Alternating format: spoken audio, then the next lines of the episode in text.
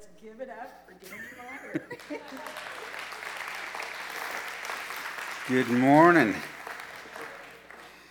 Well, let's go ahead. We're going to start in, uh, with some prayer and then we'll jump right into the passage today.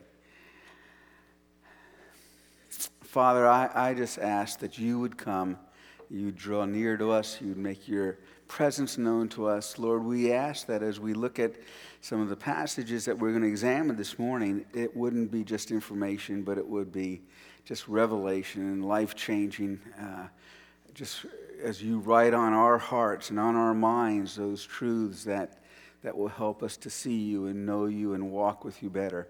So come and have your way with us. In Jesus' name, amen. Well, we have been going through a series uh, looking at the patriarchs, looking at Abraham and Isaac and Jacob, and trying to glean not just, as I said, not just information, not just learning stories about individuals' lives, but what we want to do in looking at the patriarchs, those who stand as a, a model of, of what it looks like to walk with God, we want to understand principles, but more than that, we want to come and, and glean something, learn something about God, who He is, how He desires to, to impact and to, to, uh, to come and, and touch our lives.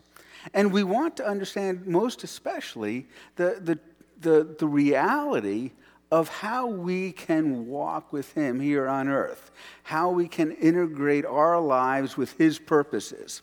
So, you, you remember last week, we, we, at this point in our series, we have talked about Abraham, we've talked about Isaac, and we began to talk about the life of Jacob. And last week, we looked at a, uh, a passage in Genesis chapter 28 that really uh, focused for, for uh, Jacob in particular, and really uh, for us as well, focuses on this, this uh, interaction, this, this, this joining together of our life with God's life. And we talked last week, and this is just by way of re- review to catch everybody up, because this is sort of a part two of last, last week's sermon. Last week we talked about two theological threads that we can see holding the scriptures together, two themes in the Bible that help us to understand what the scriptures are about. Because, as I mentioned last week, it's so easy to approach the Bible as just a collection of stories and, and spiritual principles that have been thrown together. And we look at it and we approach it as if we can just sort of, you know, pick out anywhere and there'll be something nice, a nice story, a nice principle that we can learn from. But the fact of the matter is, there is really one common theme, one common thread that holds the entirety of scriptures together from Genesis right on through to Revelation. And the, the, the first theme that we talked about last week, just by way of review, is the, the theme or the theology of the kingdom of God. And we defined the kingdom of God as God's reign and God's rule that the intention of God from the beginning of time, the, the purposes of God that are revealed on every page and every chapter of the Bible, is His desire to bring His reign and His rule into this, into this world. That He wants to, as, as He taught the disciples to pray in, in the Sermon on the Mount, He wants His will to be done on earth as it's being done in heaven. So, this, this theme, this thread of the kingdom of God is seen throughout the scriptures, and it helps us to understand how the various stories are held together. You remember, again, just by way of review, we remember in, in the garden, in the first two chapters of, of Genesis, God walked with Adam and Eve in the garden. And then w- what happened in chapter 2 was a, a, ripping, a tearing apart of this communion. What God desires for his people is that they can walk with him, they can know him, that, that he is accessible to his people. And he was there in the garden with Adam and Eve, fully present to them. But then in, in, Genesis chapter 2, obviously, we, we, we know there is a, a great fall. Sin entered the world. And for the first time, that, that communion, that joining, that relationship was just ripped in, apart. It was just torn in two, and all of a sudden we see Adam and Eve hiding from God. And I want us to understand that from chapter 3 in Genesis through to Revelation chapter 22, that the entirety of the scriptures are simply recording the rescue mission that God undertook. The rescue mission of God in reestablishing what was lost in the garden, recapturing his kingdom, his reign on rule, so that no longer would there be an alienation and a separation between God and his creatures. No longer would heaven be way out there, but earth is an entirely different reality but there would be a, a reclaiming, a reestablishing of that connection. So the kingdom of God, God's desire to bring his good grace, his good peace, his joy, his justice, his truth to earth, that is what this is all about. We talked also about the theology of the incarnation. Incarnation simply meaning God becoming flesh, God be taking on human form. And again, throughout the Old Testament, certainly the New Testament, we see that theme. We see God stepping off the very his, his throne in heaven and coming and, and manifesting, revealing himself to us. So, the, the theology of the kingdom, the theology of, of the incarnation, of God becoming human, becoming flesh, drawing near to us, coming close to us, being accessible to us, is something that is, is not just a, uh, some kind of a, a, a topic that's interesting to look at. It's what makes the Bible totally clear, and it what, it's what makes this, this walk with God clear and true and valuable.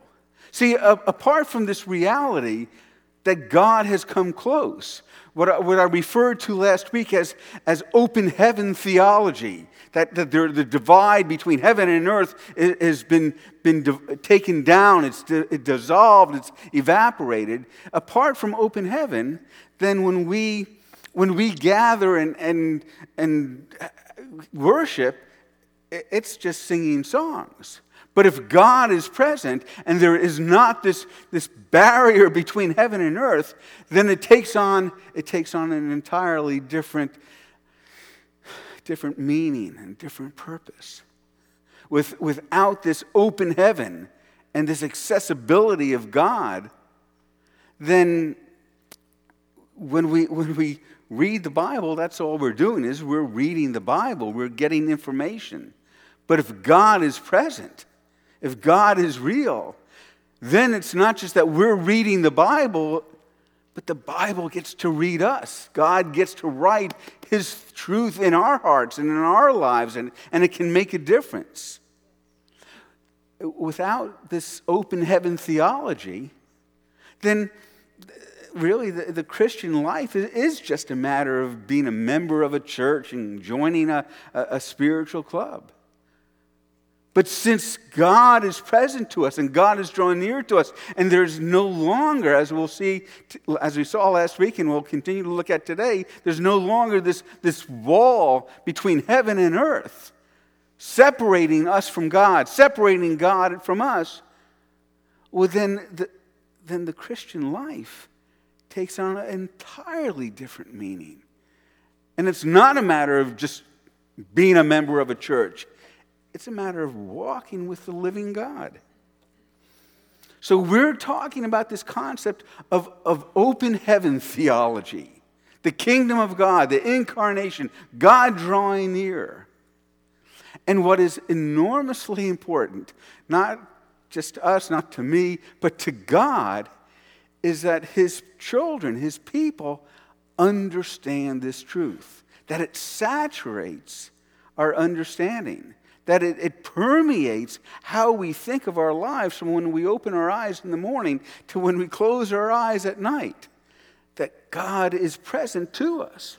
And every follower of God needs to have this understanding and needs to have continual revelation, experience of God's fingerprints active in our lives, where we begin to have eyes that can see and, and ears that can hear his movements, his, his activities in our lives, in our families, in our church. So, this, this separation between heaven and earth really is man's construct. It's something that we have developed because it helps us, it helps us feel like our, our, our expectations aren't falling short. See, if, if God is far away and we can't really approach Him and He's not drawn near to us, then we don't have to feel the, the least bit uncomfortable when we're trying to see through the fog. We don't have to feel awkward that, that the activity of God is, is, sometimes, is sometimes foggy and difficult to experience. But God would rather us know that He is available, know that He is approachable. He'd rather us recognize that He has transcended, He has come down, He has drawn near. And let us live in that, that mystery and live in that fog and desire and, and, and hunger and thirst for more and more of His presence than for us just to become satisfied and say, oh, no, he's far away. And, and someday, someday, when Jesus returns, then we'll see him. But now we just, we just live by principles. Because without this truth, this truth of, of kingdom theology, of God bringing his reign and rule to earth, without that truth, then we simply are living by principles. But if God has drawn near, if He's come close to us, if He's accessible to us, then we not only have principles, but we have His power, we have His presence in our lives. And if that's not our reality, if that's not the reality that's growing and, and, and taking hold in our hearts and our minds as, as his children and as a church, then, then we ought to just take the sign down out front and, and, and shut the doors. Because most of us have other things we could do on Sunday morning than just to talk about principles. But if God is present, if God has drawn near, if He is accessible to us, then there's every reason for us to continue to press in, to draw nearer, come to understand and be apprehended by this truth.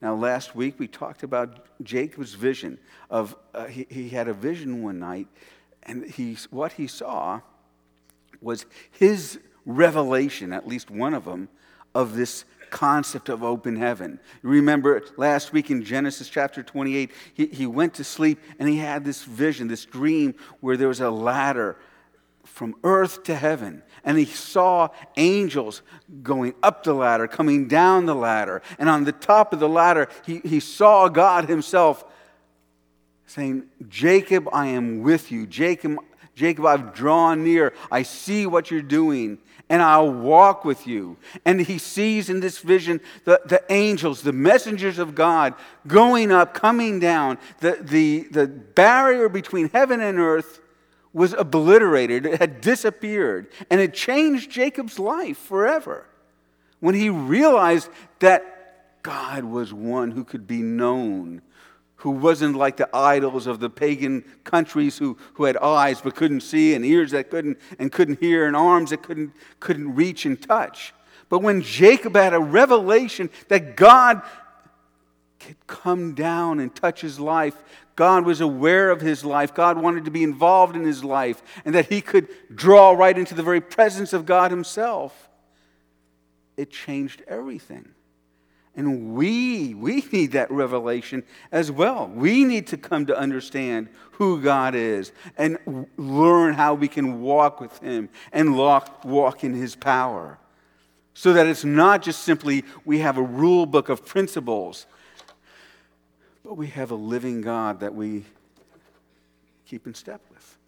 And, and, this, just as an aside, this was, this was the passion, this was the, the, the driving force in what the Apostle Paul in the New Testament wanted to communicate to the churches that he planted. That we have more than just principles, more than just a body of truth. We have a God who's drawn near. We have God who gives power to do those things so that his, his reign and his rule, his intentions could be established here on earth. In, in uh, 1 Timothy chapter 3, Listen to what he said to, to this young disciple of his. Paul says to, to young Timothy, But mark this there will be terrible times in the last days. People will be lovers of themselves, lovers of money, boastful, proud, abusive, disobedient to their parents, ungrateful, unholy, without love, unforgiving, slanderous, without self control, brutal, not lovers of good, treacherous, rash conceited, lovers of pleasure rather than lovers of God. And then in verse 5, this is what I want us to get to. In verse 5, he says, They'll have the form of godliness, but denying its power. Have nothing to do with such people. Paul said, Timothy, I want you to realize that there will be individuals who outwardly will talk spiritually, will talk about God, they'll have that, that spiritual robe that they'll put on.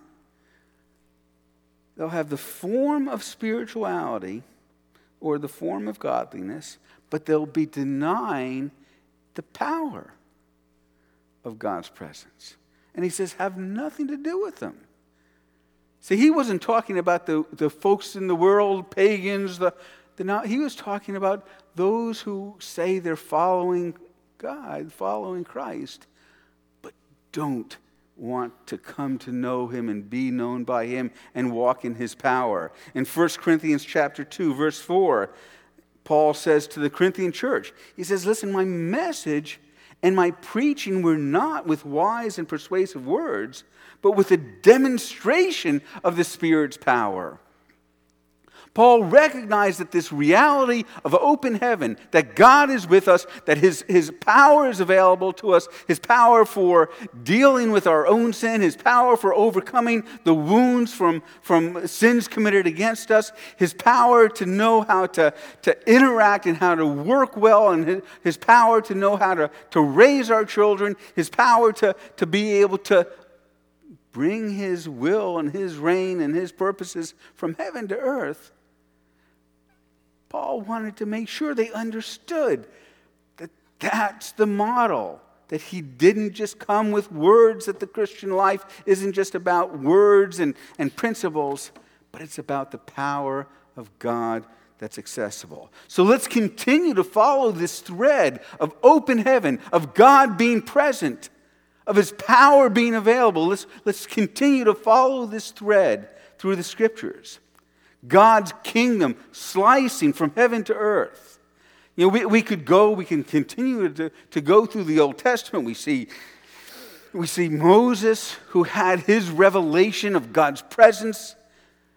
When he, when he saw the burning bush and God spoke to Moses and said he, have, he has purposes for Moses' life, I mean, do you, do you, see the theme here that God wants every one of his followers, every one of his children, to know there's a purpose for your life? He wants every, everyone in this room to recognize he sees you, he knows you, who he, he has a purpose for your life. And whether he appears to you in a burning bush, whether he comes to you in a dream, whether he just writes his purposes on your heart and on your mind, we need to be captivated and captured by the reality that He is present for us, present to us as purposes and power in order to do His will. Amen.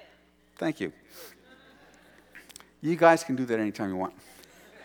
You know, we, Michael referred to it during our worship about the, the, the, the within the, the uh, tabernacle as, as Moses was leading his people out of, the, out of Egypt. In the center of his people, in the center of the, their encampment, was a tabernacle. It was, it was a portable temple.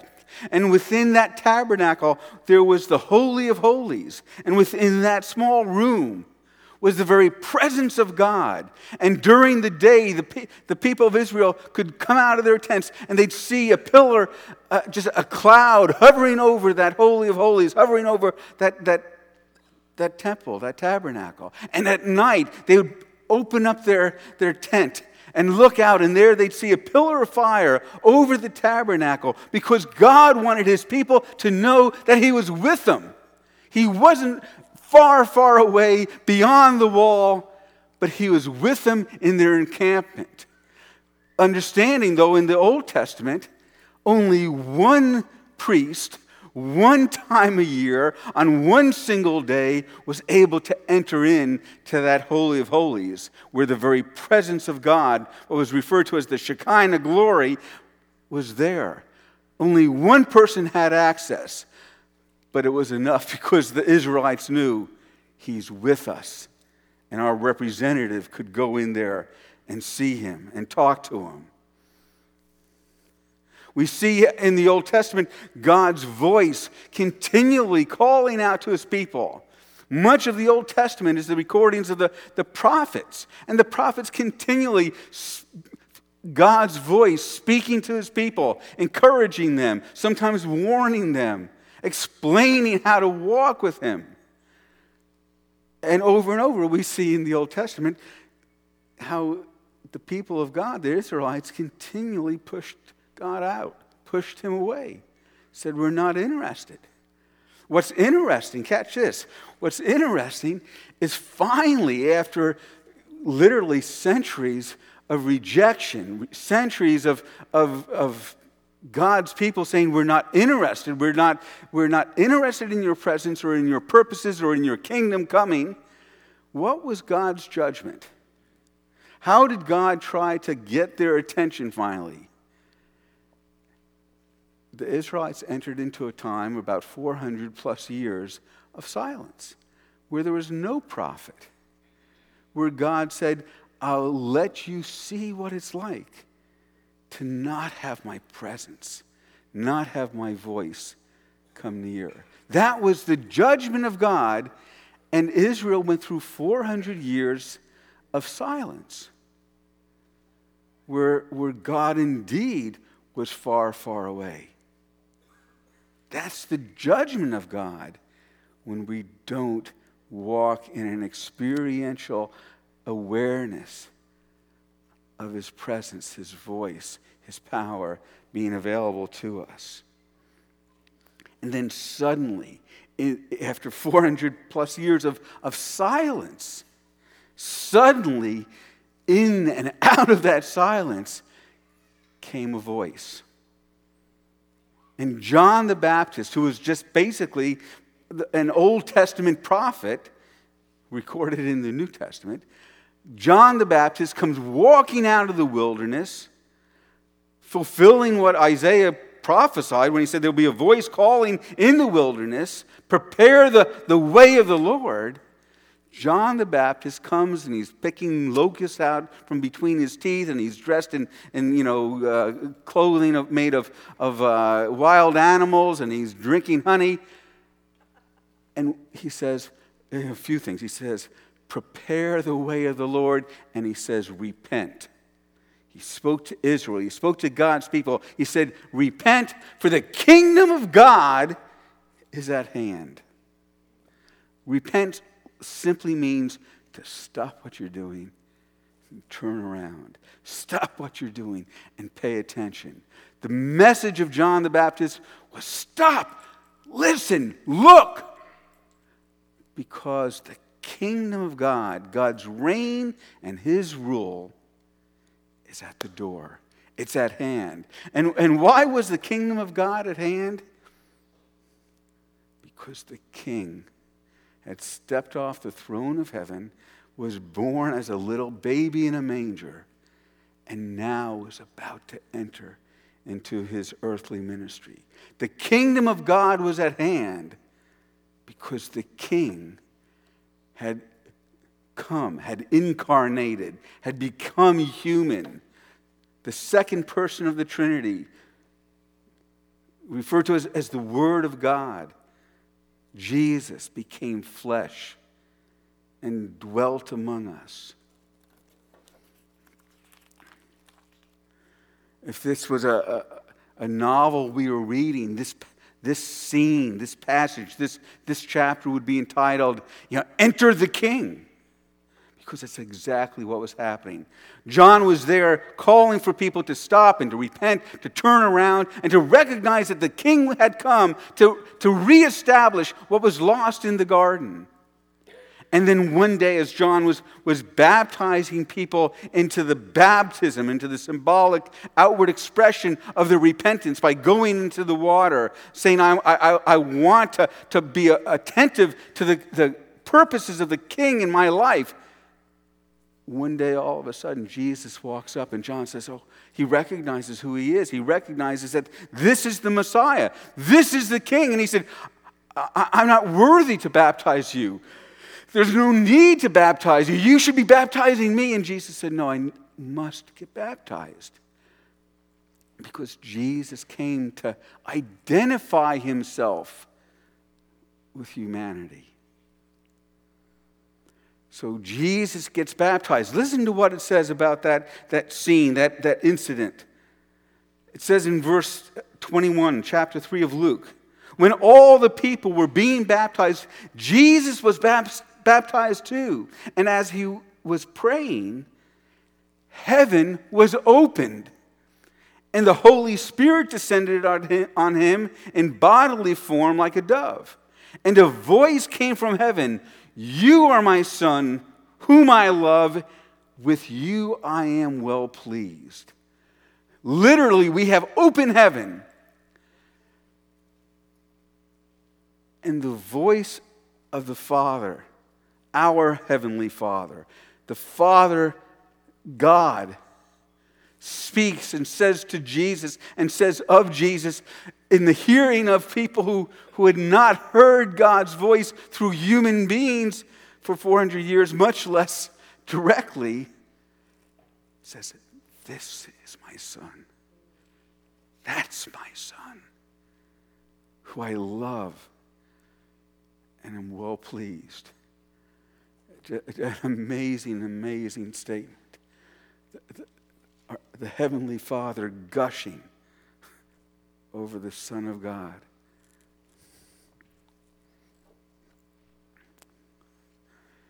Heaven opened. The Holy Spirit came on Jesus as he was entering in to his earthly ministry. Luke chapter 4, verse 18, just shortly thereafter, Jesus walks into a, a temple and as was the custom, they would hand a rabbi the, uh, the scroll to read the passage for that day. They said, Rabbi Jesus, won't you read this passage for today out of Isaiah 61? Jesus un- opened the scroll, began to read, The Spirit of the Lord is on me this is Isaiah 61. The Spirit of the Lord is on me because He has anointed me to proclaim good news to the poor. He has sent me to proclaim freedom to the prisoner, for the prisoners and recovery of sight for the blind, to set the oppressed free, to proclaim the year of the Lord's favor. And then He rolled up this scroll, gave it back to the attendant, sat down. The eyes of everyone in the synagogue were fastened on him. And he began by saying to them, today, this scripture is fulfilled in your hearing. What Jesus was saying as, as the King of Kings who had come to earth, he was saying, when the King is present, when the reign and the rule of God begins to slice in from heaven to earth, you begin to see a reestablishing of what was lost in the garden. You begin to see the, the brokenness in the human body, blind eyes opened. You begin to see deaf ears opened, the lame begin to walk, the power of death taken away. You begin to see those who are oppressed set free. The favor, the goodness, the grace, the mercy of God draws near. See, that's the evidence. That's the evidence of God's presence that we see in ever increasing ways the intentions of God, the purposes of God, the reign and the rule of God being reestablished. We see in increasing manner what was lost in the garden being taken back. How do we know God is present? Because we see his fingerprints, we see his activity, we see more and more evidence of, of people being healed physically, emotionally, spiritually, relationally. That's what happens when the kingdom comes. That's what happens when there's open heaven. It's interesting in Luke chapter 7. John the Baptist at this point was he was uh, thrown in prison. He, John was he knew that his life was coming to an end, that he was going to be executed. And he John, well, I'll read the story. Luke chapter 7, verse 18. John's disciples told John, they came to the prison and they said, uh, they told him about these things. You know, what Jesus was doing, healing the sick, raising the dead. And calling two of them, he, he sent them to Jesus, to the Lord, to ask.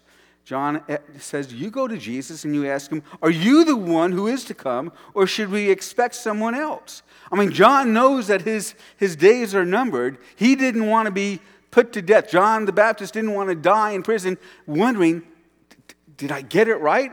I, I was supposed to, to make way the, the coming of the king, he wanted to make sure he didn't, didn't get the wrong guy. He didn't get Fred, not, not the Messiah. So he says to these two disciples of his, John the Baptist says, Now you go and ask him. Ask Jesus, Are you really the Messiah? Are you really God who has come to earth? Listen to how Jesus responds. They, they go, they talk to Jesus, they ask the questions. Verse 21, it says, At that very time, Jesus cured many who had diseases, sicknesses, and, and evil spirits, and he gave sight to many who were blind. So he replied to the messengers who had just asked him, Are you the one John wants to know? Go back and report to John what you have seen and heard. The blind receive sight, the lame walk and those who have leprosy are cleansed. The deaf hear, the dead are raised, and the good news is proclaimed to the poor. He didn't say, Yeah, tell John I'm the guy. He didn't have to. He said, You just tell John what you see. Because Jesus knew that John knew that these were the, this was the evidence of God's presence. This was the evidence that the king had come near. It's what is evidence that God is in our homes, that God is in our churches, that God is in our lives when we see a restoration of what was lost in the garden physical, spiritual, relational, emotional wholeness coming back, being reclaimed, reestablished in an increasing manner the disciples of John's uh, get that information, go back to John and say, well, all he told us, he didn't really answer your question, John. He just said, tell them the blind see, lepers are cleansed, blah, blah, blah. That's all John needed to hear because he knew, oh, that's the king. That's the evidence of the kingdom of God, the reign of God, the rule of God slicing in from heaven to earth.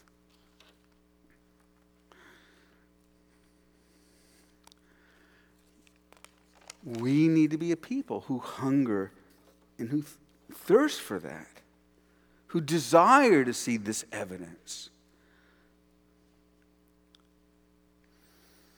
You know, Jesus' earthly ministry continued. There was evidence of his kingdom being salted wherever he walked. And it was all leading up to the most astounding, the most amazing event in, in all of human history when this this returning king, the King of Kings, the Lord of Lords, who, who's come to earth taking on the form of a human being, when the returning king becomes a suffering servant. And all of a sudden, after three years of this earthly ministry, the one who his followers recognized our king has returned suddenly is being nailed to a cross like a common criminal. And, and they didn't understand it. You're a king, what's happening? Because they didn't understand that it was the driving intention of Jesus to deal with the consequence of what took place in the garden. The Bible makes it clear that the penalty, the results, the fruit of sin is death spiritual death, spiritual separation from God, a cessation of open heaven, physical death eventually. And Jesus came not just to draw near to his people, but to deal with that core issue that separated human beings from their God. When Jesus went to the cross, he went as a substitute. When Jesus went to the cross, he had no sin in and of himself, but he took on our sin. He became our servant.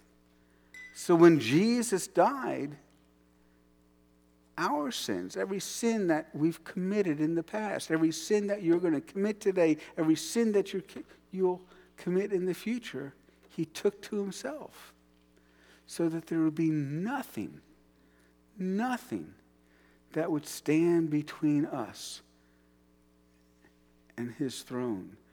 There would be nothing that would break this relationship, this communion, this open heaven. That's the power and the purpose of the cross. And you remember, and Michael referred to it earlier, l- listen to what happened as, as Jesus was nailed to the cross, dying. It says, And when Jesus had cried out again in a loud voice, this is Matthew 27, verse 50, and cried out in a loud voice, he gave up his spirit. He, he died. And at that moment, that curtain of the temple was torn in two. That curtain that separated Israel from being able to, to draw into the Holy of Holies, except for one person, one day a year, that curtain was torn in two, not by the Israelites, but from top to bottom. God Himself said, That which has separated man, that which has closed off heaven, has been taken away because of what Jesus accomplished. Since Genesis chapter 2, God has been relentlessly, passionately running to the cross so that we could have full access. And for those in the, in the Old Covenant, they looked forward forward to the cross. And for, uh, for us, we look back to the cross. But it's the cross, it's the coming of God, this who took on the form of man, the king becoming a suffering servant. It permanently opened heaven up for us. Following that, you know, we, we read in, in Acts chapter 2.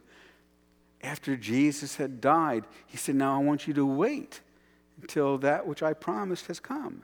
And in Acts chapter 2, we see heaven again, in, in essence, open up. And as the disciples in the upper room just waited and were you know, to see what, what they should do next, all of a sudden it, it said a noise like a, a mighty wind began to fill that, that room, that house where they were. And they themselves, just like at Jesus' baptism, received the Holy Spirit, ushering in for us in the new covenant, ushering in this opportunity to not just know about God, not just be able to have God with us, but God in us. The presence of God, the Holy Spirit within us, writing his words on our hearts and on our minds. So, so here we are. The kingdom of God has come. The very intentions of God from the beginning of scriptures to reestablish what was lost in the garden, to bring his kingdom, to bring his reign and rule, to bring open heaven has come. But there's an aspect of where it's still coming. I mean, we don't see it fully, do we? But we, we get to taste, have a foretaste of it. In Hebrews chapter 6, it says that we get to taste the power of the age that is to come. We, we may not be sitting down at the banquet feast and, and having the fullness present to us, but we get to taste of the power. We get to experience His presence. We get to take those handfuls of heaven and bring them into our home and into our workplace and into our community and our neighborhoods and into our own lives.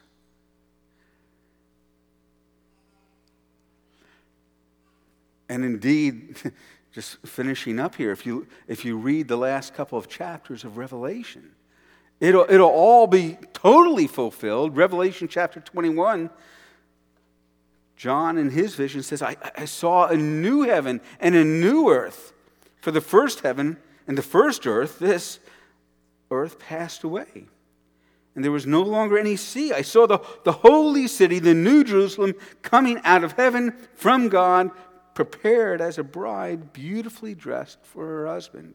And I heard a loud voice from heaven, from the throne, saying, Look, God's dwelling place is now among the people, and he will dwell with them. And they will be his people, and God himself will be with them and will be their God. And, that, and he will wipe away every tear from their eyes, and there will be no more death or mourning or crying or pain, for the older for the old order of things has passed away. And he who is seated on the throne said, I am making everything new. And then he said, Write this down, for these words are trustworthy and true. I mean, we see recorded there at the end of Revelation the absolute fulfillment of everything God intended a new heaven and a new earth, no broken bodies. But it's something that we can recognize is not just something we still wait for, because we get to taste. We have a foretaste of the power of this age that is to come. We don't have our new bodies yet, but we can see more and more healing and restoration. We are not totally set free. There are still a few tears being shed. We can see God's presence impacting our lives, bringing wholeness, lifting oppression. We may not be having the roast beef because there's going to be roast beef served at the marriage feast of the Lamb. I'm quite certain of that. we we, may not have the roast beef, but we get to come into the very presence of God and partake and to get a taste of what it's like. The kingdom of God is here, and the kingdom of God is coming. I'm not going to take the time, but you read the, la- uh, the last chapter of Revelation, and you see the garden in essence, being restored.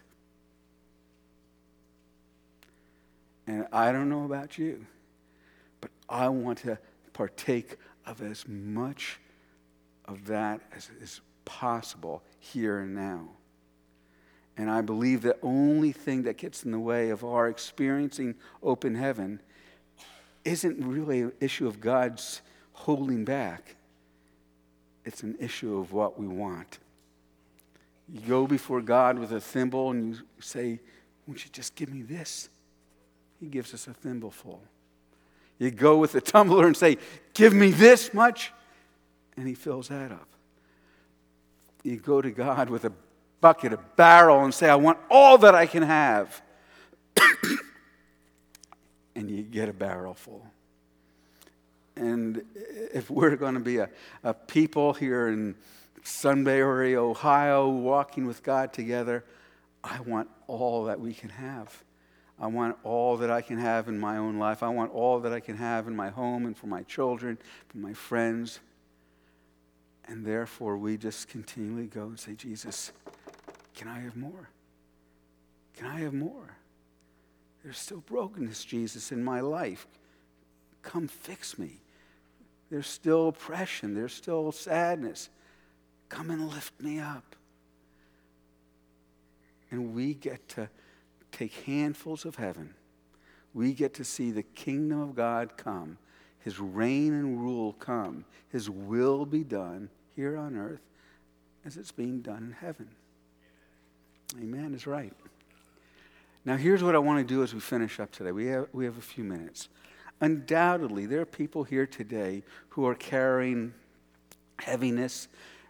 It might be emotional, it might be relational, it might be physical. We carry just the, the evidence of the fall. And I believe that God is saying, Do you want to see the evidence of that kingdom slicing in? Do you want to see the evidence of my goodness slicing in, breaking into your lives? Well, then ask for it, expect it. So, what I want to do, just as we finish up, if you're here today and you and there's there are things that you just really you just need God's breakthrough. You need His kingdom. You need His healing. You need His emotional uh, strengthening. You need to have some tears wiped away. I just want you to stand up right where you're at. Just, just go ahead and stand up if you have a need that you want to see God fulfill. If you have big needs, hold up a barrel. If you, all you want today is a thimble full, and hold up a thimble. But if you have a need today, just stand up right where you're at. Anyone else? Pretty good deal. Okay. Now, here's what I, I'm asking. For those of you who aren't standing, I want you to see those who are standing around you and just simply go up to them, find out what they're needing from God this morning, put a hand on their shoulder, and say, Jesus, bring your kingdom. Give them what they need today. Father, I pray right now that you would bring your kingdom right, bring your spirit, bring your rule and your reign into these people's lives. Provide for them the evidence of your kingdom, the evidence of your goodness. Come, Holy, Holy Spirit. Come, Lord Jesus. Now make your way to those who are standing. Look around where you're at and just go over. Those of you who are standing, have a need, just raise your hand so they can see you as people are moving around. Hold your hand up until someone's there to pray with you, or a half a dozen people are there to pray with you. Come, Lord Jesus. Come, Father. Bring your grace. He gives us His power and His authority to see His kingdom come.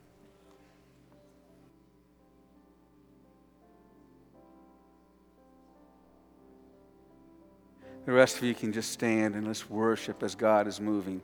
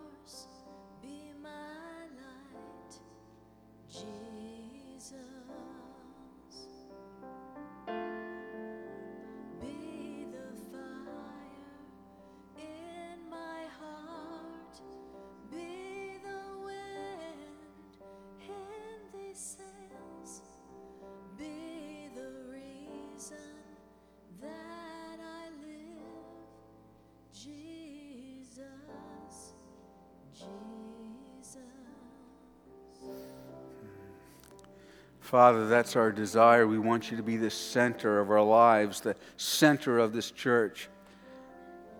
Come and just bring your kingdom. Bring healing. We speak to the conditions represented in this room.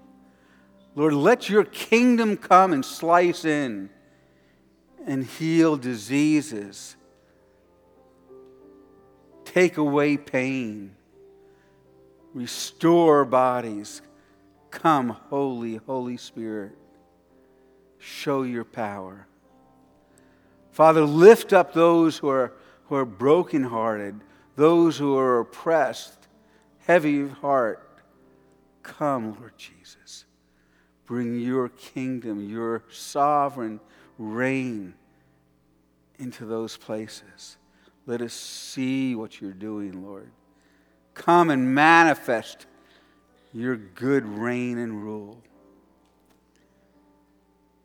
Father, we hand to you the relationships of, that, that weigh us down, concern for others, concern for f- friends, relatives, parents, children.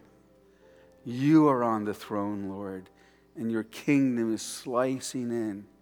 Give us the confidence to see and to know that you are at work. Lord, we, we exchange the heaviness that we carry for a peace that goes beyond the circumstances.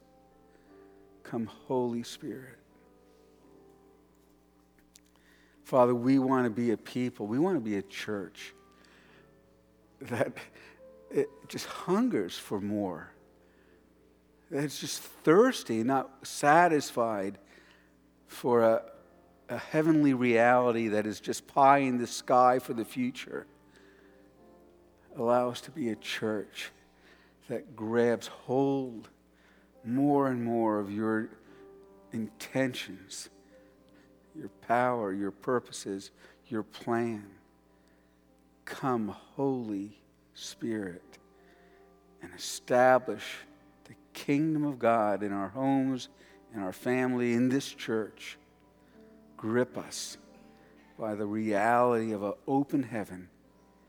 In Jesus' name. All God's people said, Amen. If you're getting prayer, just allow God to continue if you wish. Otherwise, God bless you and walk in the awareness, the reality of open heaven. Ask God just to tap you on the shoulder and remind you that He is with you and in you this week. We'll see you next Sunday. God bless you.